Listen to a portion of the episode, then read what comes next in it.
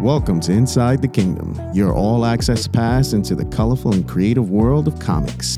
This podcast isn't just about interviews, it's a lively journey that we'll have through the halls of King Features, where the magic of characters like Popeye, Flash Gordon, Zits, the Phantom, and even Beetle Moses are born. Join us for heartfelt, fun conversations with the brilliant minds that are crafting these stories. We're talking about the latest developments, the sparks of creativity, and the little known stories behind your favorite comics. It's always friendly, insightful, and sometimes you'll get a surprising peek into the world of comic creation. Perfect for all you longtime fans and newcomers alike. So grab a cup of coffee, settle in, and get ready to meet the people who bring these beloved characters to life. Welcome to Inside the Kingdom. On this episode, we interview Randy Milholland and Emi Burge, the extraordinary duo behind Olive and Popeye. And we ask, just what is Olive and Popeye? So sit back, enjoy, and get ready for a ride. You like to go by Emi, correct? Correct. Okay, perfect. Always like to make sure I get people's names. Very appreciated. Okay. And um, yeah, I guess let- let's get into it. This is super exciting. Popeye has been around for decades, like a century. I think I think it's is it 94 years now? Um, so Popeye, the character first showed up in January of 29. The comic strip, uh, Thimble Theater, as of tomorrow, will be its anniversary. It started in 1919. Yes. So it's uh, December 19th, 1919 was the first Thimble Theater strip. Amazing. Uh, so I'm joined by Randy Milholland and Emi Burge. Did I say this correctly? Melon, yeah. Great. Um, and yeah, so we're excited. We're talking about the new Popeye strip you guys have been working on. It's really exciting to see this character come back uh, for new audiences as well as fans of the, you know, the original cartoon strip, uh, the news, the the news, stri- eh, the news cartoon, and the animated uh, cartoon. Um, how did you guys, I guess, first get involved to Popeye? I know the both of you have loved it since childhood. I guess when were you first introduced? Randy, if you'd like to go first. Oh, I mean, like my first introduction to Popeye was probably um kindergarten. Um, uh, I grew up in out between Dallas and Fort Worth, and one of our UHF affiliates, uh, the KTRA 39, started running the the King Features 1960 cartoon, and that was my first like exposure to the character. Then, of course, the Robin Williams movie came out right not long after that. Um, as for comics, the first exposure I ever had to the Popeye comic uh, was coming across a collection of Bobby London's run called Mondo Popeye. Uh, he took over the cup, the daily strip from Bud Sagendorf. I'm sorry, I have a cat walking around right now on top of my, my papers. Um, they do that. yes, I sold mine. especially kittens. But um, uh, Bobby London took over from Bud Sagendorf around I think '86. He did in '92, and uh, there was a compilation called Mondo Popeye that I came across in a bookstore, and that was my first real exposure to Popeye as a comic strip character. From there, I found Segar strips in the uh, library. I read those, and you know, I was able to get hold of various small digest compilations of the Bud Sagendorf strips. Um, and my connection to the comic came, uh, in, I guess, 2018. Uh, a friend of mine, Rich Stevens, who does an online comic called Diesel Sweeties. Uh, I do an online comic called somethingpositive.net, and we've been friends for a long time. He said, "Hey, a friend of mine is works for King Features, uh, and they are looking for people to do strips for the anniversary." He's like, "You're kind of obsessed on this ca- character," uh, which is fair. I hate to say it, but uh, uh, and so I I emailed, "Hi, Dynamite." Jesus, Oh, cute name. yeah, he's it's as appropriate. He's an explosion. Uh, but um, so T uh, I've never known how to pronounce her last name. I feel so bad. But I spoke to T, uh, and we talked for a few hours in email about continuity and characters we loved. And so I got to do uh, a strip for the 90th anniversary celebration. I did. I instead did seven because I couldn't narrow it down, and they told me just to choose one. And then later, I submitted a package because I the, the daily strip has hasn't been uh it's been in rerun since '92. So I submitted a package of strips I because I was like I'd like to take that over if no one's doing it. Um, and during COVID, they asked permission to run my package of strips on the site, and it got a really good reaction.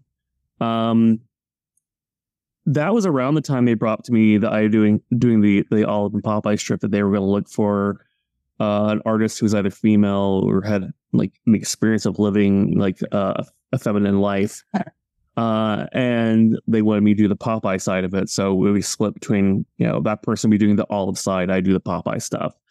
Um, and then uh, Hy Eisman decided he who had been doing this Sunday comic since '94, uh, in 2022 decided he wanted to retire, and so they contacted me and asked if I wanted to take it over, and I said yes. And then a few months later, they got hold of Shadia Amin, who did the first year of the olive side of Olive and Popeye, and we worked together on that. And now I get to work with Emi and annoy the hell out of them with stupid things on Discord. And I think it's good. if you want to know the history of this character, out with 1952. Yeah.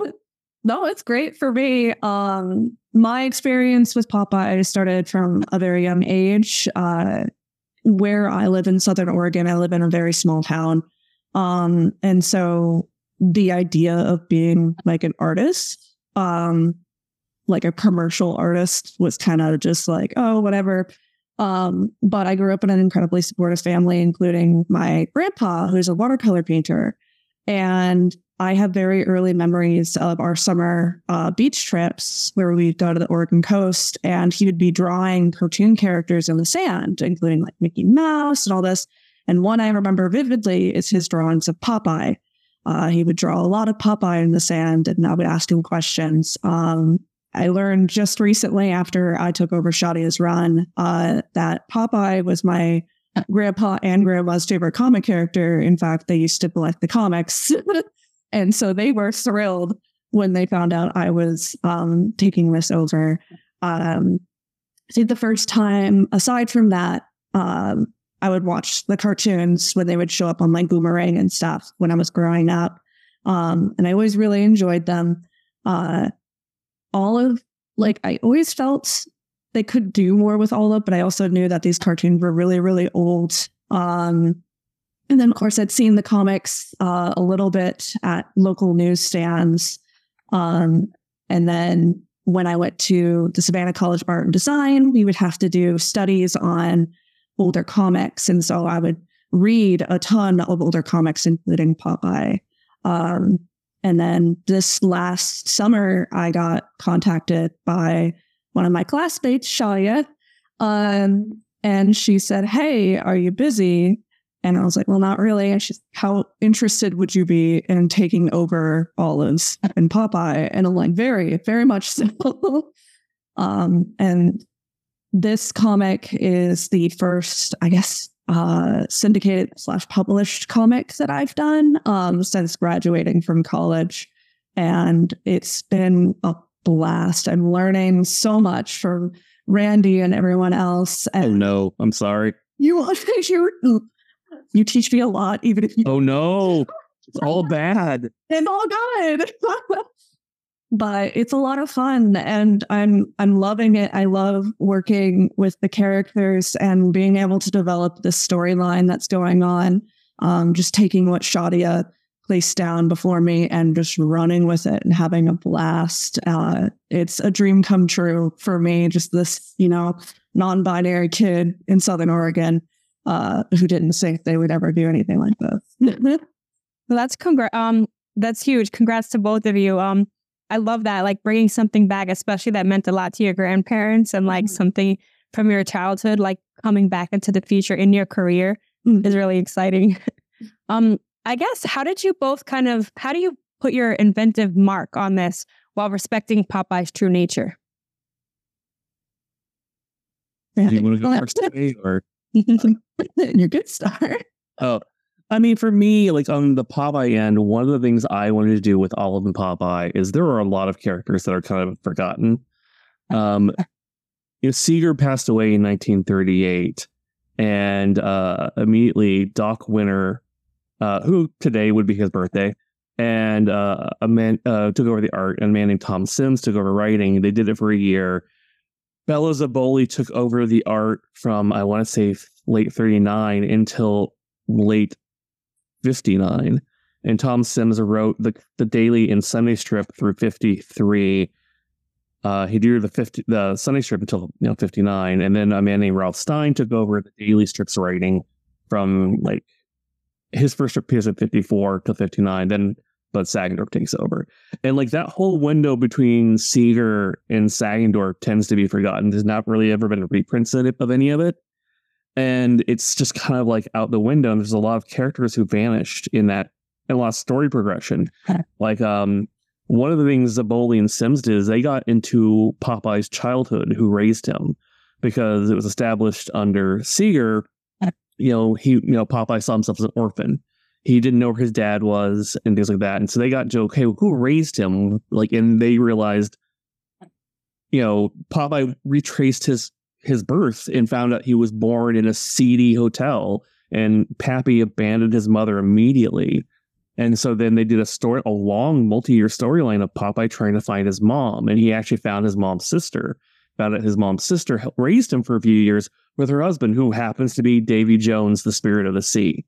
And they got all this stuff and like these characters that were really important. And then when Sagendorf came in understandably because he had been uh Segar's assistant and he had been working on the comic books for well over a decade which had its own separate continuity. When he came to the comic strip it's like I'm going to do my stuff which is understandable but like meant a whole bunch of characters vanished. And I was always sad about like especially if you go through a lot of this the uh Zaboly and Sim stuff like they get into the emotional impact Popeye has of not knowing if his mom's okay. When he finally meets her, she doesn't recognize him and how much that breaks his heart because he just had hoped she would see him and go, Oh, that's my kid. And she, it's like there were a lot of really important things where he played up to the fact that Popeye's biggest strength is he, he created a family when he needed one. And I liked that. And I think that was something that kind of went by the wayside uh, over time and I kind of wanted to bring that back and bring back supporting characters. And then you have characters like Sir Pomeroy um, during the Ralph Stein run. Uh, Popeye's usual supporting characters kind of went to the background, and it was basically Popeye's adventures with this British explorer named Sir Pomeroy. And I, in this year's uh, All of Popeye, I brought Sir Pomeroy back. Uh, he has a bit of a fan base, which I didn't realize. Again, a character who hasn't been in reprints and his last trip was in 1950. Well, that's not true. I say that Bobby London, I think used him in a storyline in the late 80s, but like very brief cameo. So I just wanted to like to me it was important to kind of go in and touch on like these aspects of the character. Like, yeah, family was always important to him.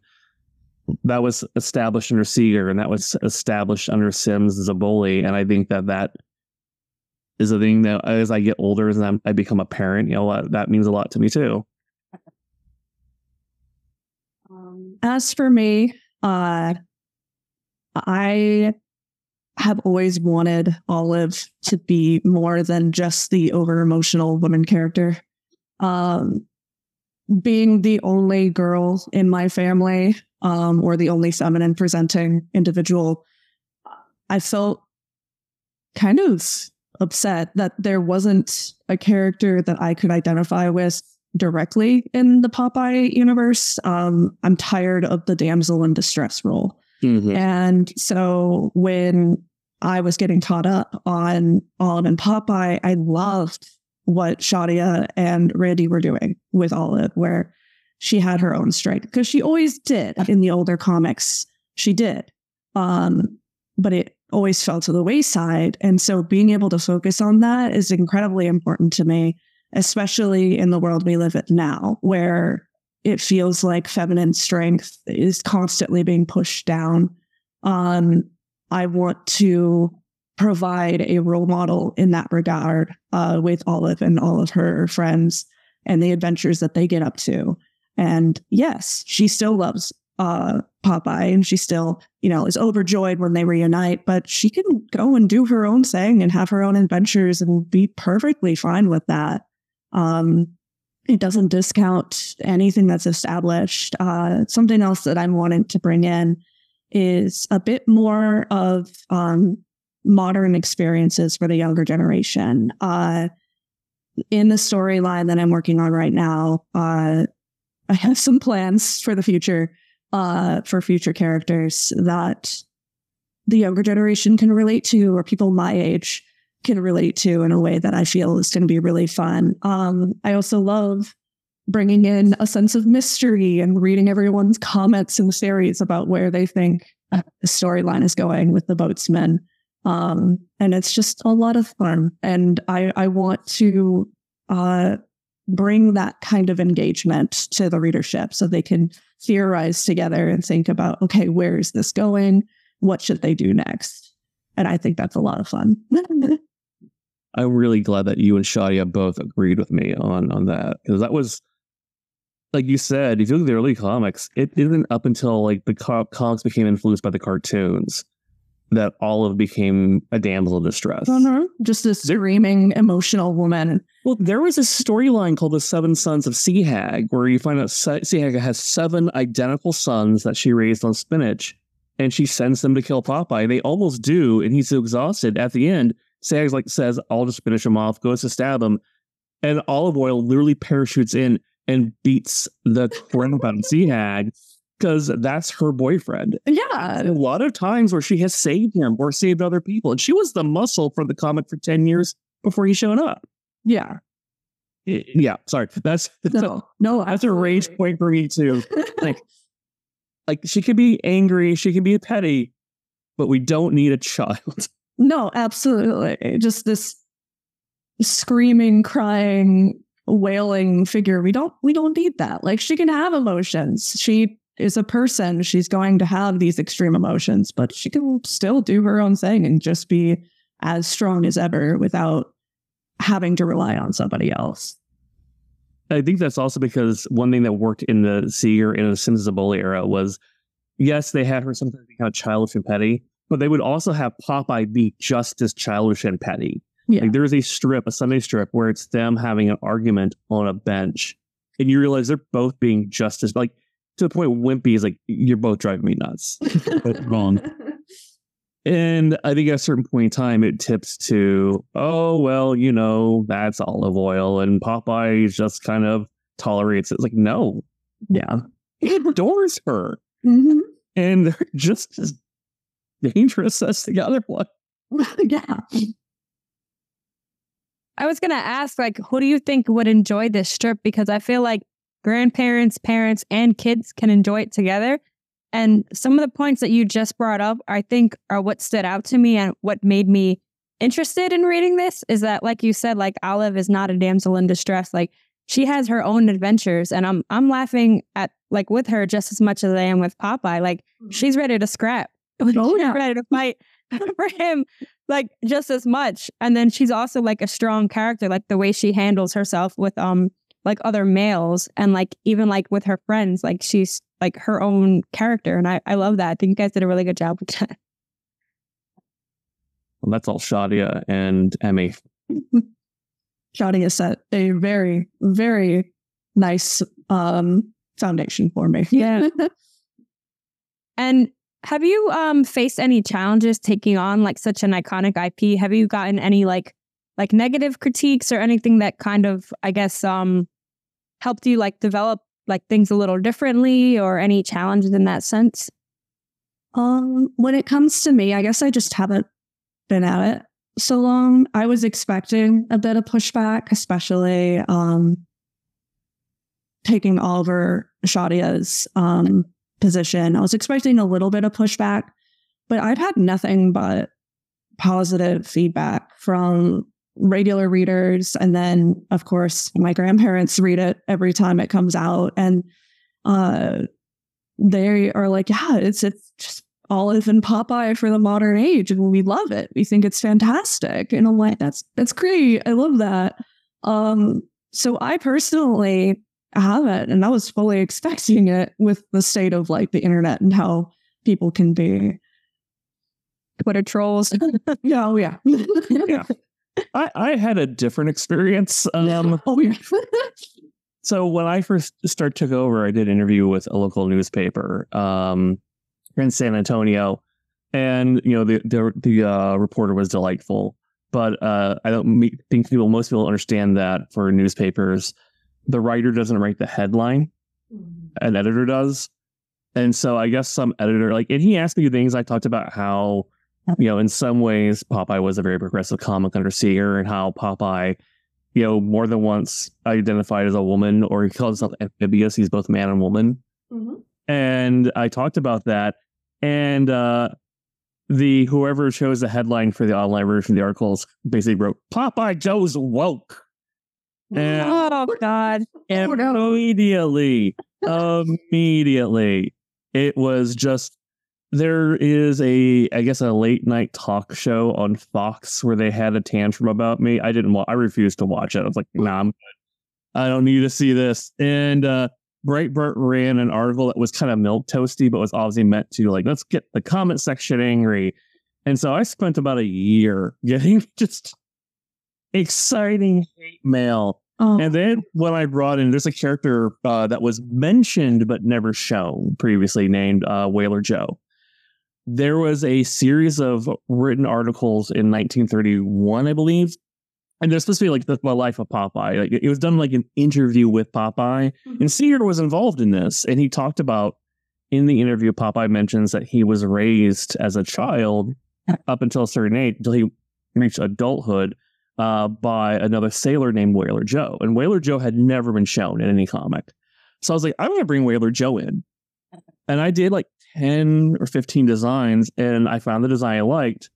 Uh, and I decided to kind of go across race lines too. And I just happened to make him African American. And you can imagine how that crowd reacted. It was great.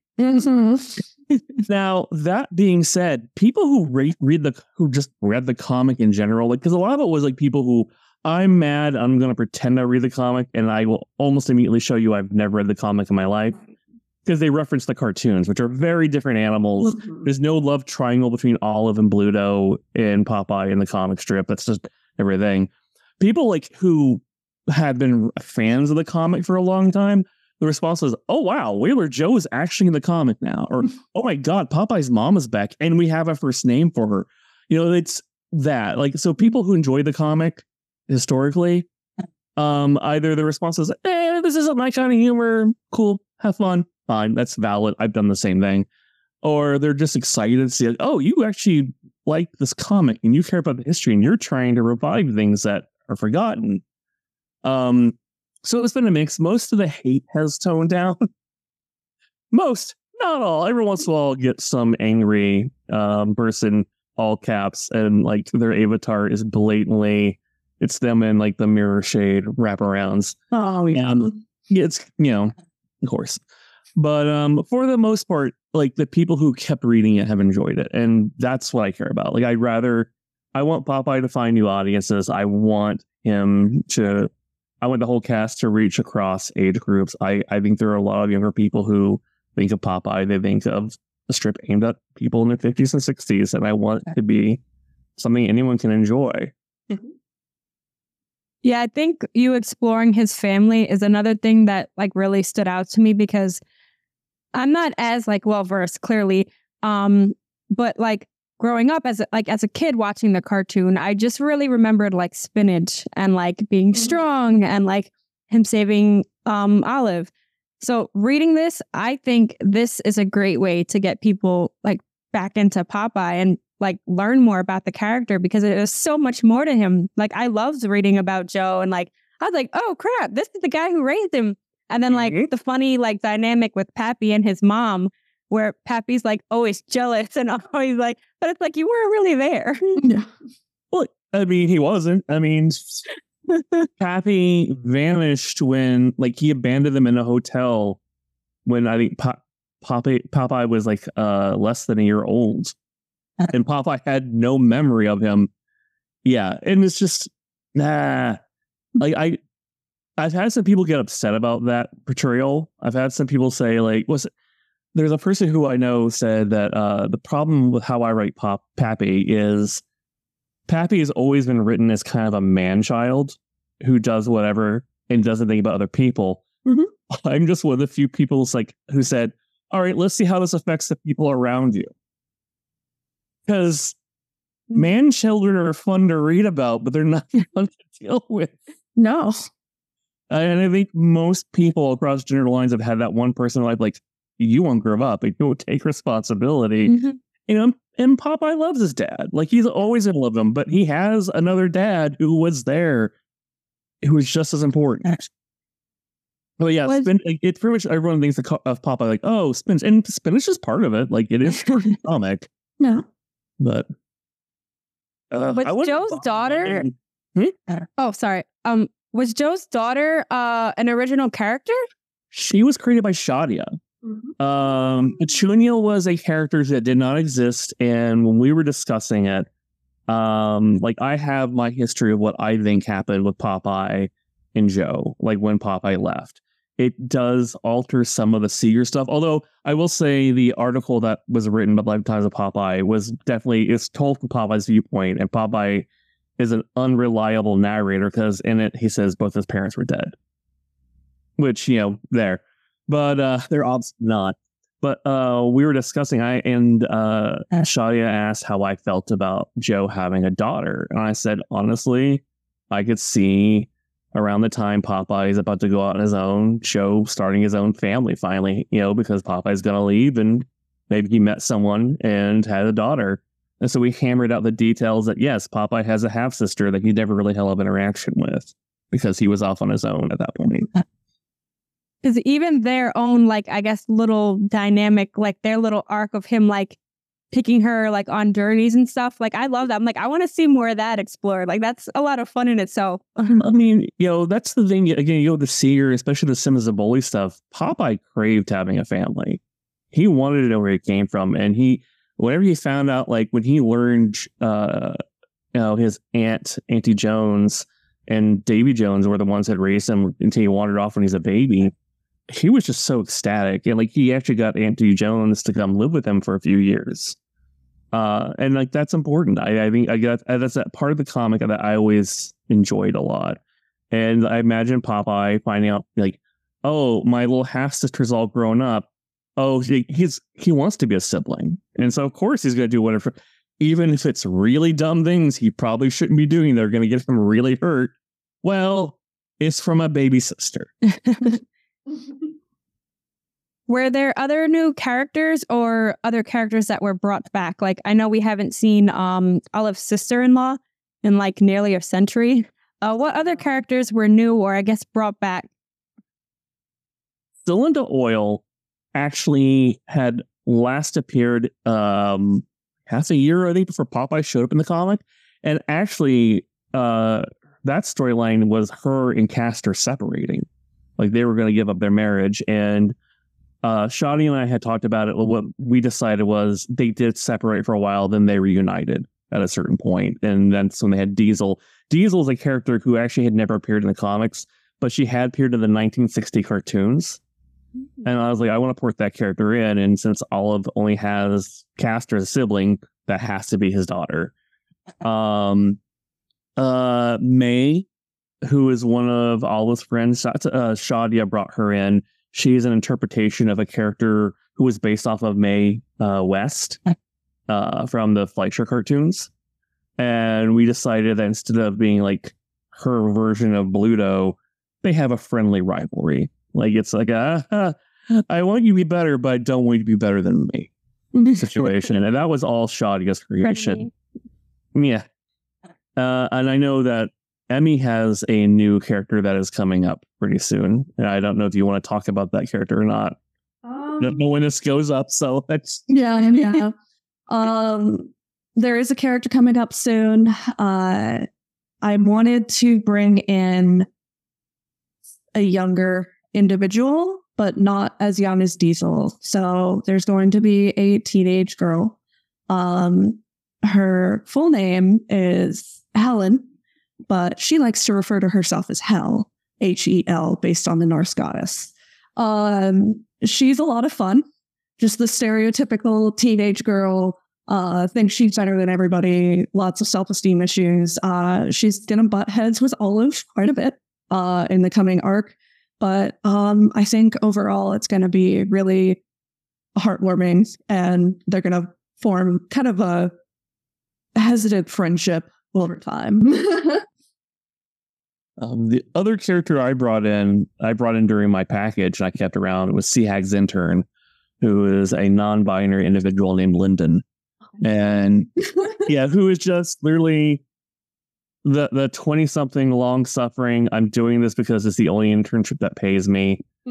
Um shadia when shadia was doing olive and popeye had asked about um bobby london had given uh olive a cousin named Sutra Oyl who was very shapely and had a big crush on popeye. Uh at one point did get married uh to, and her husband took her last name Motor Oyl. Uh, and eventually, like I I brought Sutra back because you know, it's a character from when I started reading Popeye, and Shadi had asked about those two maybe dating, and so we came with a reason what happened to Motor Oyl.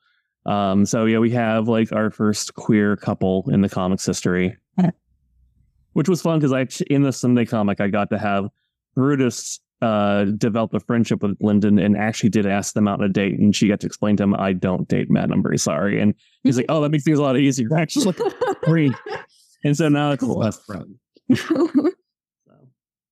I guess anything on how you guys wanted to handle uh, like foes like Bluto.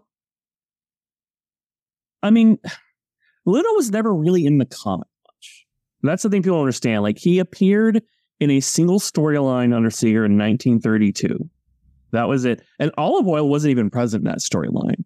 Oh. So, and he was a minor villain. He was billed as like the toughest man Popeye had ever faced. And like in the storyline, they fought nonstop for 24 hours, but Popeye still won. And Segar never released him again except for drawing promotional art for the cartoons when Fleischer started doing those. Um, Winner in Sims never used him. Uh, Sims Zaboly never used him. Around 57, uh, Stein brought him back into the strip for a few. Again, though, Olive was never in the storyline. Okay. Uh, he he did uh, give uh, Bluto a twin brother named Burlo, who was clean shaven. Uh, he appeared at like in the last storyline that Stein ever wrote. And then there were uh, questions about who owned Bluto at that point, and I believe Paramount felt that they owned him, so that's when he got phased out of the comics and was replaced with a uh, first with a character named Sunny, who was the what the son of uh, Sea Hag, and then he got replaced with Brutus, who appeared in the 1960 cartoon as well. And um, so I brought back Bluto into the comic strip because uh, my predecessor, uh, Hy Eisman, had used him in two strips and had blatantly said, "This is Brutus's brother."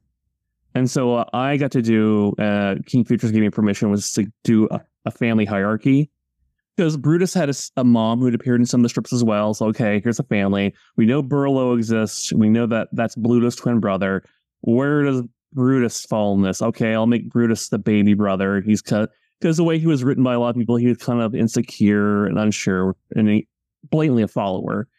Um, and I gave them an older brother named Bruto, who was based off of a typo done in British comic for Popeye, where they sometimes call him Brutus, sometimes call him Bluto, and sometimes call him Bruto. and so I made the older brother who's appeared in a strip who's just long suffering, tired, and just does not fight people. Uh, and it's been fun. Like I had separate personalities. Bluto still does, like he does in the cartoons, hate Popeye. I did not port over the whole he wants to be with Olive Oyl though. I just in my version strip he never did. Uh, oh yeah, and London used him in uh, I think a 1991 storyline, and Olive was in that storyline, but Bluto didn't make. He had no interest in her romantically, so I've kept with that. It's more of a just. I just hate Popeye, and I just want to hit him. And Popeye hates me, and he wants to hit me, and that's our relationship. It's like almost a weird friendship in a way, because like that's the one thing that we same. Um, and Brutus is kind of toned down a bit, where he's just wanting a little more acceptance. Mm-hmm. And Sea Hag is just a nightmare to deal with for everybody. Just a very fun old crotchety lady who's very aware of what's going on, very aware that she is a nuisance. Um, getting to do more magic with her, bringing her. She had a sister under Segar's run. I got to bring her sister back. I've t- I've tried to bring him back. In fact, the one that Shadia used, one villain I brought back, uh, Susie the Sea Nymph. who in the Spinach Spring storyline, it was shown that she was just as strong as Popeye, but he couldn't fight her because even though she's a sea nymph, she's a woman. Hmm. So I get to bring her back. Um, and Shadi used her a few times. Oh yeah. It's just a fun. She's a fun, weird character to write. Um, there's a lot of fun villains, and actually, right now I'm using uh, General Bunzo, who was a Popeye villain from 31.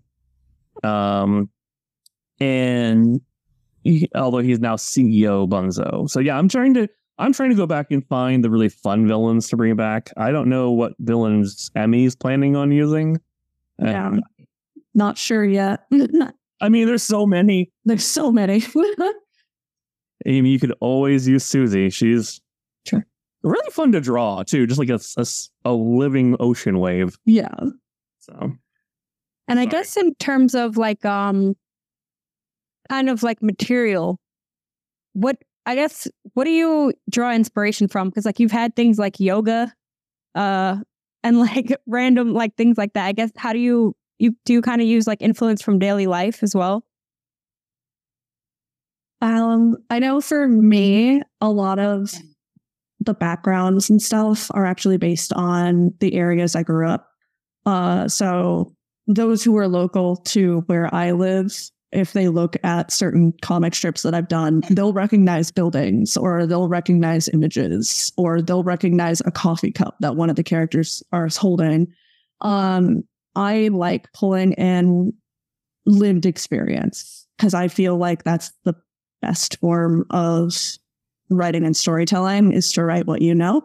Um, and so that's where I draw a lot of my inspiration is the things around me. that was similar. Uh, like for the Sunday strips, more so. Like I'll do things based on like my kid doing weird things with Sweet Pea. Um, I also like to reread the old storylines a lot and just kind of take notes of what what happened with this. How's this never been revisited?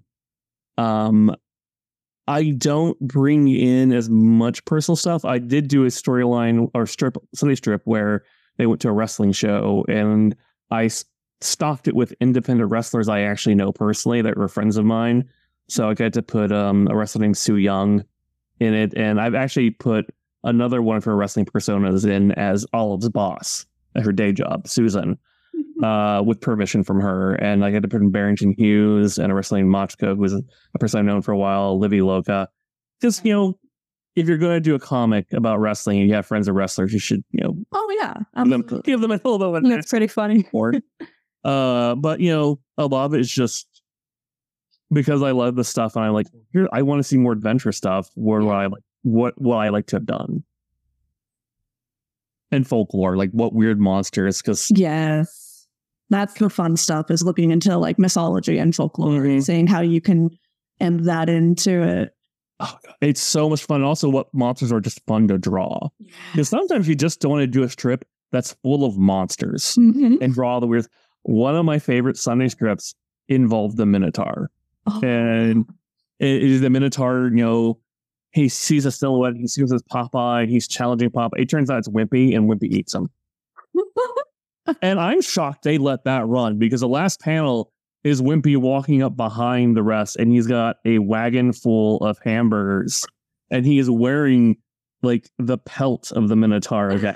And I was like, they're like, is this okay? He, That's fine. I'm like, okay. All right. Wimpy is allowed to eat sentient half people. no. I guess I little show it. I guess that's what. I was gonna say, I guess a little more like digging into the art a little bit more. Can you kind of describe like your drawing routine and like your process? Do you come up with like the full panel idea first before you start drawing, or Um, for me, I start with what's called thumbnails. They're really, really quick, small sketches of what the overall page is going to look like. That way, I know the panel layout and where the characters are going to be, and then that'll change quite a bit by the time I get to the end process. So it's just pretty much scribbling something down and then refining, refining, moving things around, refining, refining until it's done. Um, that's the workflow I find the easiest for me. Um, occasionally, if there's something very, very dialogue heavy, I'll sit down and I'll script out exactly what I want. Um, but usually I do art focus first and then dialogue. Um, I tend to write my dialogue first so I can start killing my darlings and you know condense it more. Mm-hmm. Um, I draw on a Surface Pro. So for the all Popeye strips, I have a general loose framework. I can I, will pencil the strip out. Like I'll I'll plug all the dialogue in. I'll loosely pencil. Then I'll go refine, refine, and then I will ink it as best I can. And if I want to do like fancier color, I'll do that'll be the last thing, like shading or light effects. Right. Um, same on the Sunday strip.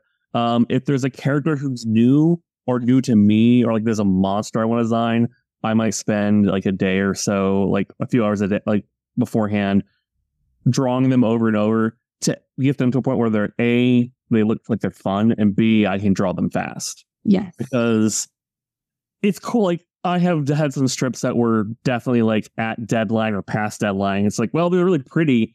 Would have been nice to have had this on time, though. Yeah. Um, and that's the thing I'm trying to be better at. I'm I'm bad. I'm, I'm real bad at it.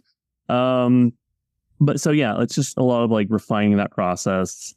Um, especially again with this new character, or if it's that interpretation of an existing character, what these you know sketching them over and over to so that you don't lose who that character was, but they fit mm-hmm. more in a modern context. Because if I bring in Sea Hag's niece who last appeared in 1959. Well, she had 1959 clothing sensibilities and how she was dressed, and maybe I want to update that. And do you kind of, uh, I guess, like storyboard your ideas? Because the comic uh, strip isn't necessarily consecutive, but I did find like some pieces like referred to something that previously happened. So, do you ever kind of go back and like change in order you want to release something, or you just kind of go with the flow of what comes to your mind? Uh, for me or for Emi? Uh, both of you. I, I keep uh like a list of things I want to reference. So, like if I think something needs to come up later, like one strip I did um on a Sunday strip was Sea Hag is talking to her her uh, intern Lyndon about how Lyndon asked, "Did any of your children ever become a witch like you?" And Sea Hag says, "Well, I had a son became a warlock, but it was a horrible incident." And you find like for a moment, like Ellen is worried that the Bernard Sea Hag's pet vulture might be like the son who got transformed. And Sea Hag's like, "I wouldn't keep my son as a pet. What's wrong with you?" And you find out it's actually the perch that Bernard sits on as her oh, son. No. Oh no. and it was a dumb joke, but I was like, I'm going to reference that again later. Mm-hmm. I know I because I, I, had a storyline coming up. I wanted to do a Halloween storyline, like uh, sun, on Sunday strips, focusing on uh, Sea Hag. Uh, according to Sagendorf, there were no witches left. Uh, Sea Hag was the last living witch, and I ended that. Like, I find out that the witches are actually trapped somewhere, and they're actually avoiding Sea Hag. But like, I was like, I'm gonna bring that one dumb throwaway joke back, and I brought it back. Like, and I had the perch talk again, because I wanted to see who remembered it, and a lot of people actually remembered it. Like, oh, oh, so that's going going. That's going to keep going now. um, and I will do annotations because there's certain things I want to reference, like under previous creators, especially if it's a seer. Um, I will reference it, and I'll put like a, a comic, like a comic book style annotation of this happened on this date. Yeah. Well, you know, maybe they don't care, but I want people to show like this actually has a continuity to it. I don't know if that answers your question. I'm sorry. yeah. um, as for me, I I have a list of where I want the story to go. I have like a beginning, middle, and end, and I give myself some wiggle room in the middle if I feel like I need to elaborate on something. Um, I know one of the strips that came out a few weeks ago. Um, some of the readers thought that maybe Celinda can see ghosts too, and that's not what I was trying to get at. Um, with it, uh, Celinda is a mom of a toddler. So when it comes to making sure that someone takes a nap, she's very, very good at it, and she will scare off anything that tries to wake this person up. Um, and so a recent strip that I did, I elaborated on that a little bit more and kind of hit home that no, she didn't happen to see the ghost that Olive was being disturbed by. Is just, you know, mama bear senses kicking in. Um, and so having that wiggle room between the beginning, middle, and end that I'm wanting to do is really nice. Um, it allows me to flesh out the character interactions a bit more while I still go in the direction that I'm wanting to go. Yeah, I definitely know where the my end of the Popeye stuff is going to end hmm. story wise. I know how I want it to go.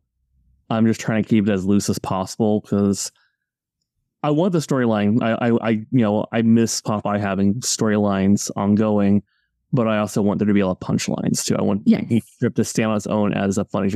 And by the way, as the parent who stayed at home with a small child, because I was the stay-home parent, yes, you, you can war. Also, toddlers can see ghosts, and I oh yeah. Oh yeah. oh, I got some stories on that one. I don't, but uh, you know, yeah, it's definitely like a you you will ward off every anything that will might wake that child up, and it would work well with a lot of adult friends who can't sleep. I'm pretty sure. Oh yeah. Oh, yeah. Since you brought up that uh, Bluto was with Par- under Paramount, I believe you said. Um, Uh, what happened was um, Bluto first appears in King uh, and Thimble Theatre in 1932 in a storyline by Segar. a year later, the very first Popeye cartoon happens, and they brought Bluto into that was under Fleischer Studios, uh, which would eventually get absorbed and become uh, famous studios under Paramount. So Paramount had a license for a very long time, and they, I believe, it's never explained to me about features. So this could be talking on my ass, and I apologize. From what I understand, uh, Paramount thought that they had owned or created the character, and King Features decided in the, the 50s say, we're not going to fight with this. We'll just make a new character. And eventually that got rectified decades later. But it took a long time for him to come back. Yeah, I was just gonna ask, like, in terms of like, uh, I guess like licensing or using any character, like, were there any characters you had to kind of get approval for? Um, so I like to do cameos in the Sunday strip. Actually, I've done cameos in the Olive and Popeye strips too of other King Features characters. Um, there's a character I have put in both, who's a little baby in a giant bonnet named Bunky. And Bunky was from a topper strip, which were the back in the day, up until like the, the 40s, uh, comic strips would be sold with a topper strip, which is like a, a basically a sister strip. Like, hey, you really want Popeye, but you're also getting Sappo, which was Popeye's topper strip. Um, and Bunky was the topper strip for uh, Barney Google and Snuffy Smith. And so I brought him in. Um, there's a character named Little Iodine who I've shown to be Diesel's best friend. Little Iodine used to have her own comic strip under King Features. So she was around from, I want to say the 40s until the mid 80s. And actually, uh, my predecessor at Popeye, Hy Eisman, was, I believe, the last artist to work on her strip as well. Um, I've brought in Katzenjammer Kids. I've actually brought them into Popeye before because I wanted to do something with it. I have to ask permission though, because there's some characters where it's like a like Katzenjammer Kids, Krazy Kat, things like that. Those are owned wholly by Hearst and King. Features.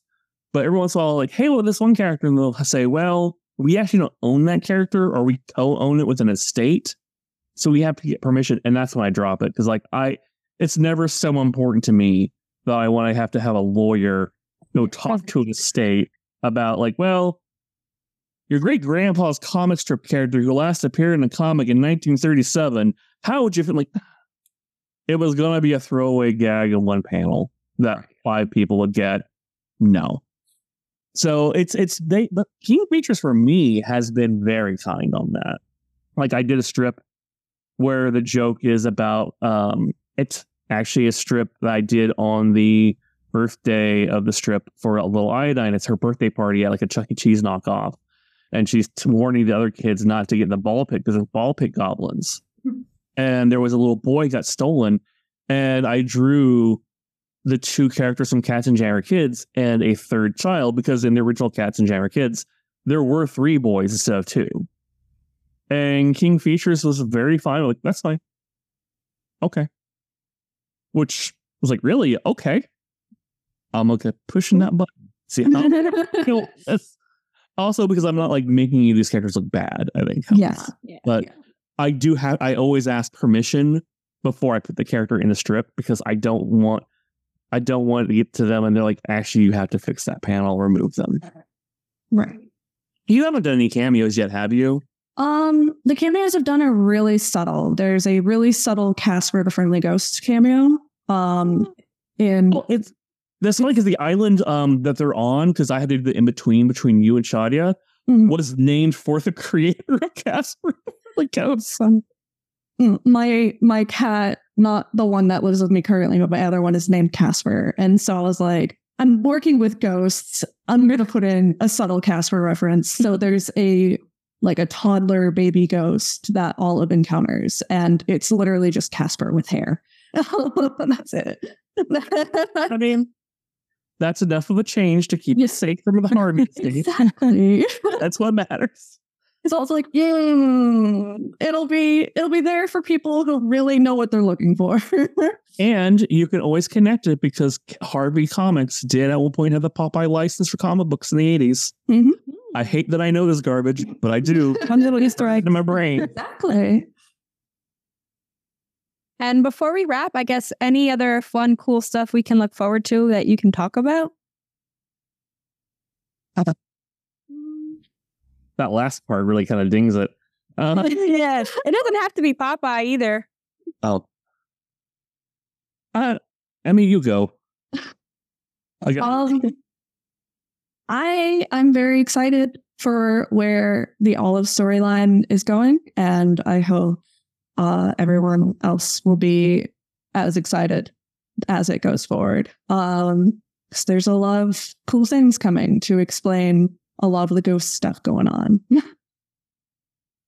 I, I will say for me, as like again a longtime reader of Popeye, getting to work with Shadia and Emi, it's very exciting to see new Popeye adventures that I don't write and I get to enjoy because it's been about a decade since there were any new like adventure comics, and those are from IDW.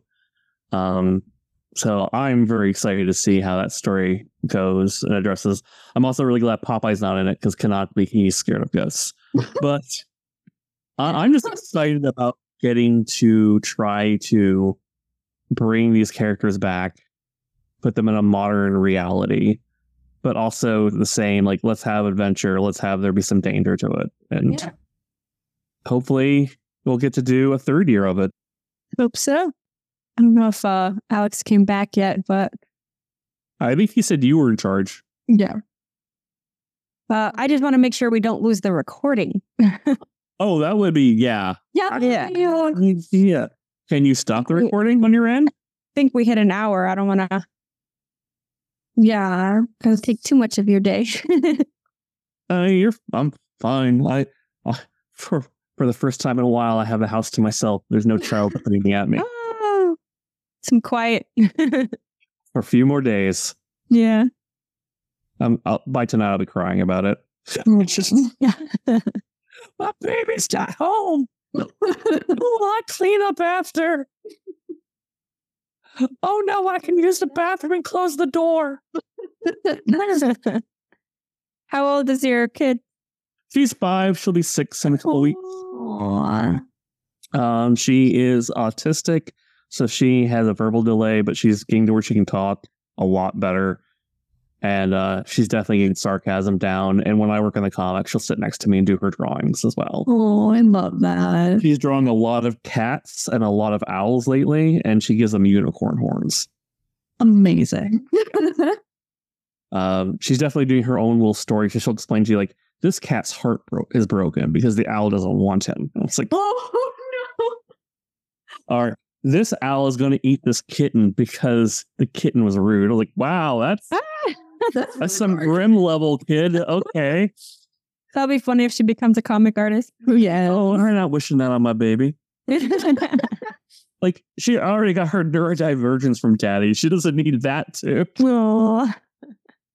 Uh, but yeah, she'll if she wants to, I'll promote it. If she wants to, like, I just want her to be happy. That's all I care about right now, and also to let me clean the house without her intentionally knocking everything behind me down. Aw. That's not going Like to a cat cat adventure. I'm very much like a cat. Children and cats are they, like, cats are furry toddlers. They are. They They're really just furry toddlers. I love that. Thanks for joining us on Inside the Kingdom. A big thank you to Nadia Martinez, Randy Milholland, and Emi Burge for their wonderful contributions to our show today. Remember to visit comicskingdom.com to enjoy Olive and Popeye comics every Tuesday and Thursday. Keep exploring with us and tune in next time for more stories from inside the kingdom.